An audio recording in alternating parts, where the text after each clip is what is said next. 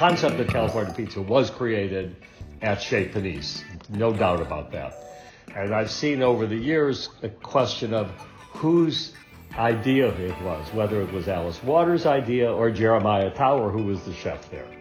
From federal prosecutor to co founder of one of the most successful pizza chains in the U.S., Rick Rosenfield wanted to own the market on California pizza, and he pretty much did that. The story behind California Pizza Kitchen, straight ahead. Straight fried pepperoni. I need a deep dish pepperoni and a thin sausage to go. Can I get two cheesivores and one uh, Detroit? Can I get one large pep, one large sausage, and one large pet special?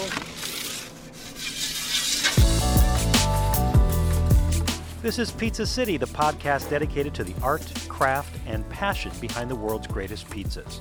I'm Steve Dolinsky, author of Pizza City USA, the ultimate Chicago pizza guide, and founder of Pizza City Tours and Pizza City Fest.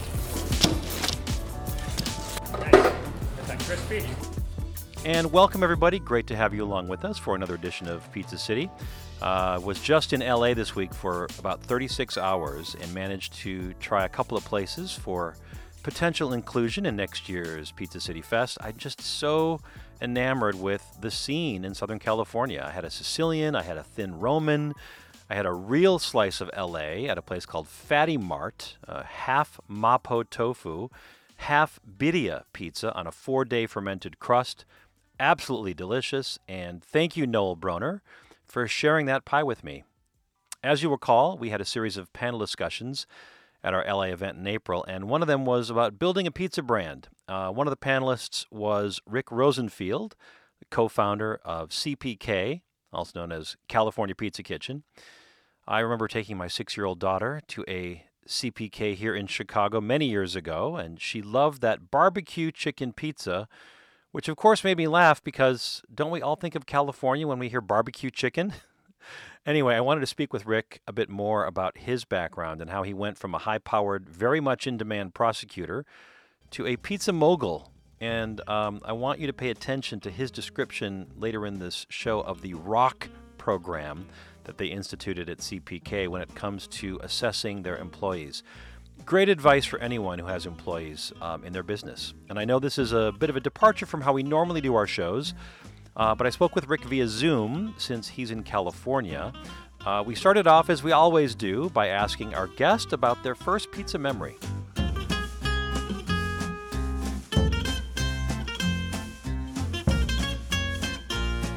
Certainly know my most vivid early pizza memory. That was growing up in Chicago and there was Pizzeria Uno and Due. You know, in my high school dating days, etc. In fact, I'm sure even before that with my parents, that was it. For, for me, pizza was defined by Due deep dish pizza. And your career was not a pizza career in the traditional sense. You weren't. Tell me what you did. You know, growing up then from Chicago, you got into law, yeah? Oh yeah, that was definitely a not traditional pathway. I, you know, I went from uh, law school in Chicago to the Department of Justice in Washington, and and in the appellate criminal division, writing briefs in the U.S. Supreme Court, which was in criminal cases for the government, which was very very heady, as you can imagine, for a young 24 year old kid. That was fantastic. And then I ended up coming out to L.A. for the summer and working as a special prosecutor when the Supreme Court was in recess and took the bar sort of on a lark, figuring maybe someday I'd come back and retire in California. But I passed the bar, and the U.S. Attorney wanted me to come and back and work at full time in LA, and I did that. So I ended up in LA as a federal prosecutor uh, and then met my partner, Larry Flax, who was also a federal prosecutor. My partner and I were always focused on is getting out of the practice of law. Right? So we had one restaurant idea after another. We met Tony Roma when he had one unit. and then he uh, literally went in Florida when he had one unit and, and, and he had actually sold out. And then we were going to do our own version of Tony Roma's ribs. We thought about that for a while. We kicked around different ideas, but it was the launch of California Pizza, really starting with Alice Waters, right? That just piqued our attention as a concept, right? It was, it, I have to say, as I reflect upon it, it was more conceptual that we, we liked the idea than that we were totally overwhelmed by this notion of California pizza. We liked, we liked it. It seemed to fit what was going on in California. Her idea, concept of California pizza was created at Chez Panisse. No doubt about that. And I've seen over the years a question of whose idea it was, whether it was Alice Waters' idea or Jeremiah Tower, who was the chef there. But you and your your business partner, your law partner, were interested in going into this business, which I would imagine even back then you knew it was going to be a kind of a headache. It's a lot of HR. It's it's more than just sort of glad handing and, and touching tables and saying hello and backslapping. This is a lot of work, work that you hadn't really been accustomed to as an attorney. We thought we had come up with this great concept, right? It is this rising idea of this individual pie with California toppings, innovative toppings, didn't have to have tomato sauce on them, right? You couldn't get into Spago, right? Because it was celebrity and you, you needed a week's reservation if you could get one at all. And our original idea was, I call it the different concept. It was the idea that we were going to bring Spago to the masses because we were these bright attorneys coming up with this concept that it would work. And then we got in the restaurant business. And what year was that? 1985.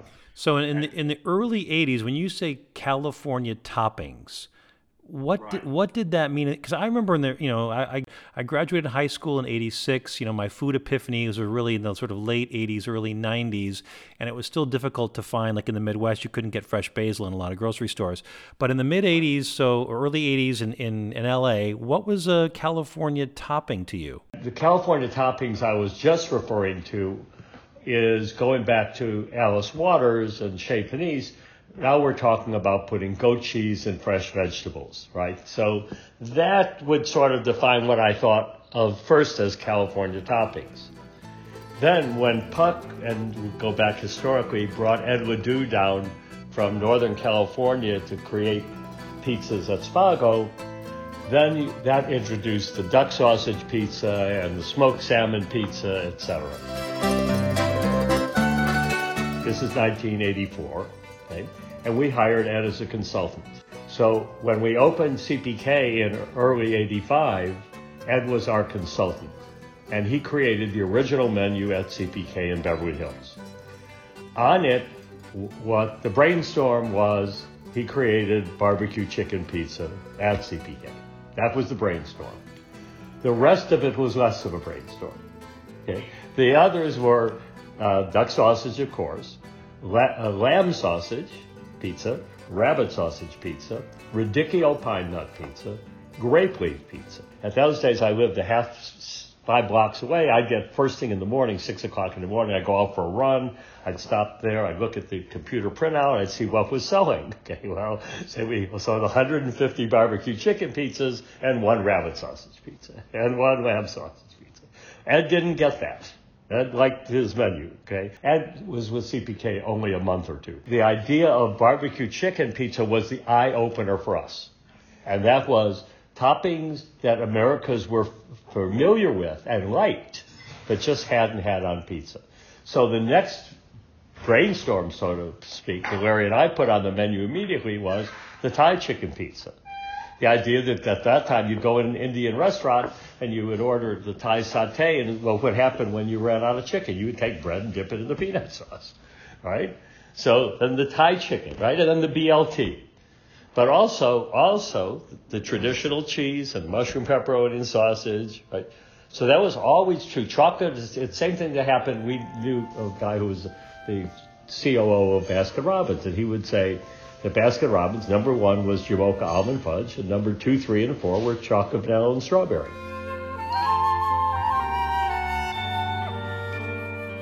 So um, you have this store in Beverly Hills. How long before you realized you can start expanding, and then at what kind of a clip? Were you expecting this was going to scale right away, or what was, what was your plan? I stopped practicing law six months before the first restaurant to focus on building this restaurant. Larry focused on sort of wrapping up the law practice. But we thought we'd open it and we would still have some law practice for a while. That was a complete mis, uh, misconception. Okay? We were specialists. Larry and I were white collar criminal defense, federal criminal defense attorneys. At that time, a lot of defense attorneys were not familiar with federal court, state court practitioners. Okay, they get a big case in federal court, they'd refer it to us. They, so that was our business.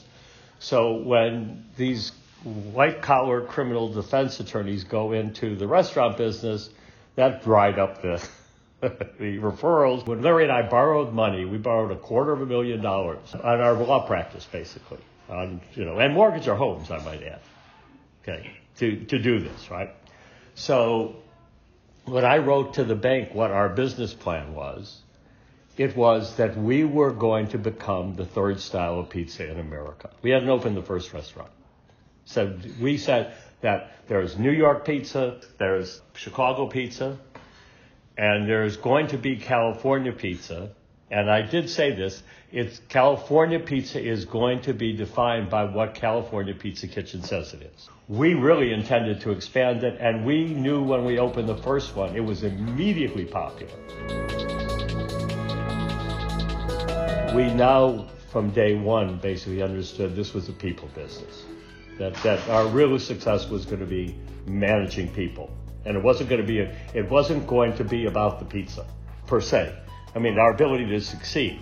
Right? We knew we knew if we could replicate what we had, we had the food end of it covered. When we sold to PepsiCo in 1992, so that's after seven years, okay, we we sold two thirds of the company to PepsiCo. Okay, and Larry and I maintained that basically with our investors, but Larry and I owned most of that investment. Larry and I owned basically, we, we owned a third of the company. Now, when we sold the company uh, in 2011 to Golden State uh, Capital, uh, there were 212 that we owned. There were 15 in the airports that we franchised, and maybe another 25 around the world that we franchised. And what kinds of things were keeping you up at night with that many stores when you were still owner? That's a good question.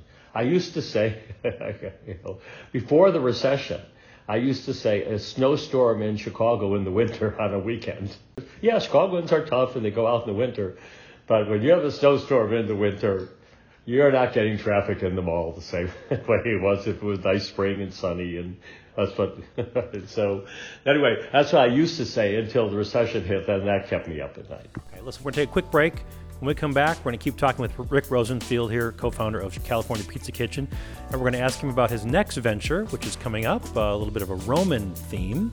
Uh, that story, plus uh, previews of our next show coming up in two weeks. So stay with us.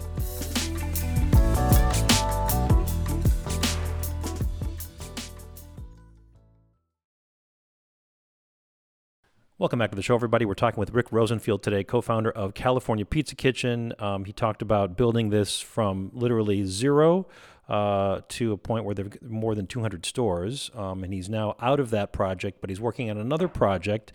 Um, and this, Rick, I had had this last year when I was scouting in LA. Um, we were trying different places, and I think it was at is a mall in Glendale. It was a and it's called Roca. Tell me about this. Right. Uh, yeah, that was our pop up that uh, we thought would run for a few months, but because of uh, permit delays here in California, uh, ended up running for 14 months. Uh, so uh, Roca is RO for Roman and CA for California.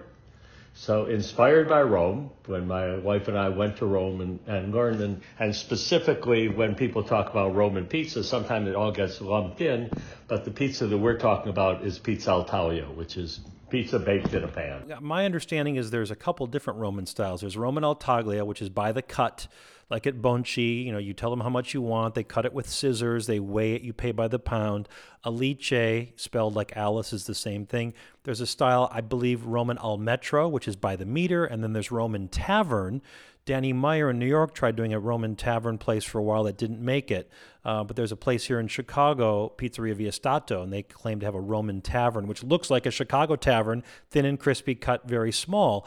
Um, is that your understanding? There's multiple styles in Rome to choose from. Right. Yeah. Exactly. That pizza, I think that you're that tavern, I think they call Altanda. That that crispy uh, one that looks you know, like the like the Chicago thin crust.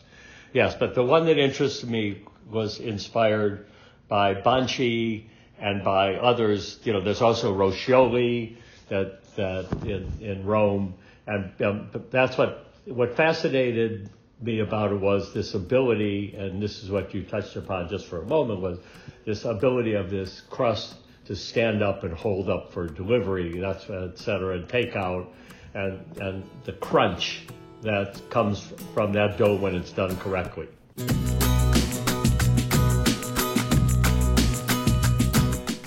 What are the plans for this? You said you had the pop up, which lasted about a year, but now you've got a couple locations, or the plan is to have three, I think, right away? Pop up was in Americana brand, as you know, which is a Rick Caruso project. And then Rick Caruso built in the Palisades Village, and which is wonderful neighborhood in the west side of Los Angeles. That, we opened that two months ago.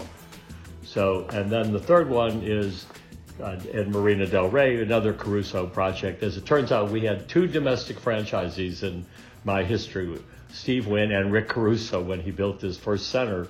Uh, 26 years ago was a franchisee. So anyway, that's but that that's the start, and then we will we will build more. We'll start in Southern California, and then as CPK, we were in, in, in sort of a broad answer to your question before, we were very opportunistic about where we went. We went anywhere that it, it sort of made sense for the brand.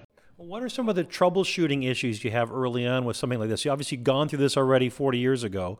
Now that you know what you know, um, and you're starting a different kind of a brand, what were some of the early troubleshooting issues you've had with getting this thing going? The, the number one issue is we, we couldn't. It's been a couple several years to get it off the ground because of the pandemic and because of bureaucracy associated with the pandemic. So getting it through the building process in LA County and the city has been a challenge.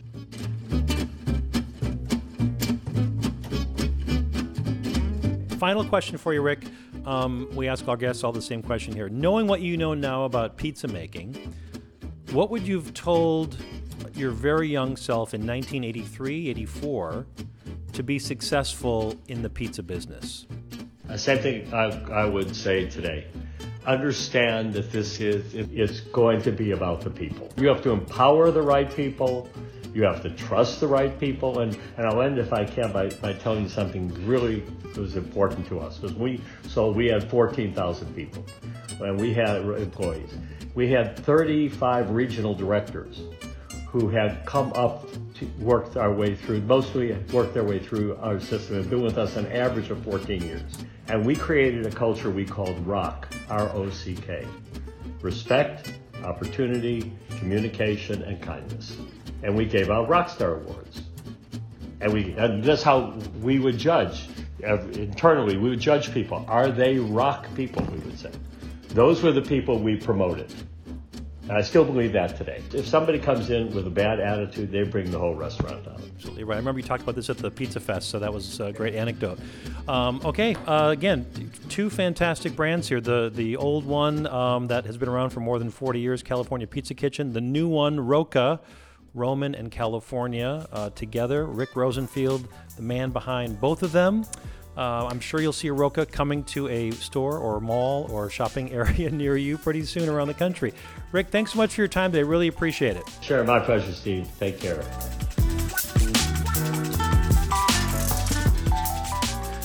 All right, coming up in two weeks, we are staying in California, this time in the Valley, about an hour from LA, depending on traffic, for a discussion about two doughs literally. We had a huge event at uh, at Capitol Records where we served 400 people, and we did both dough types. It was absolutely insane, very challenging, especially because of the different temperatures. So we did some really unique stuff.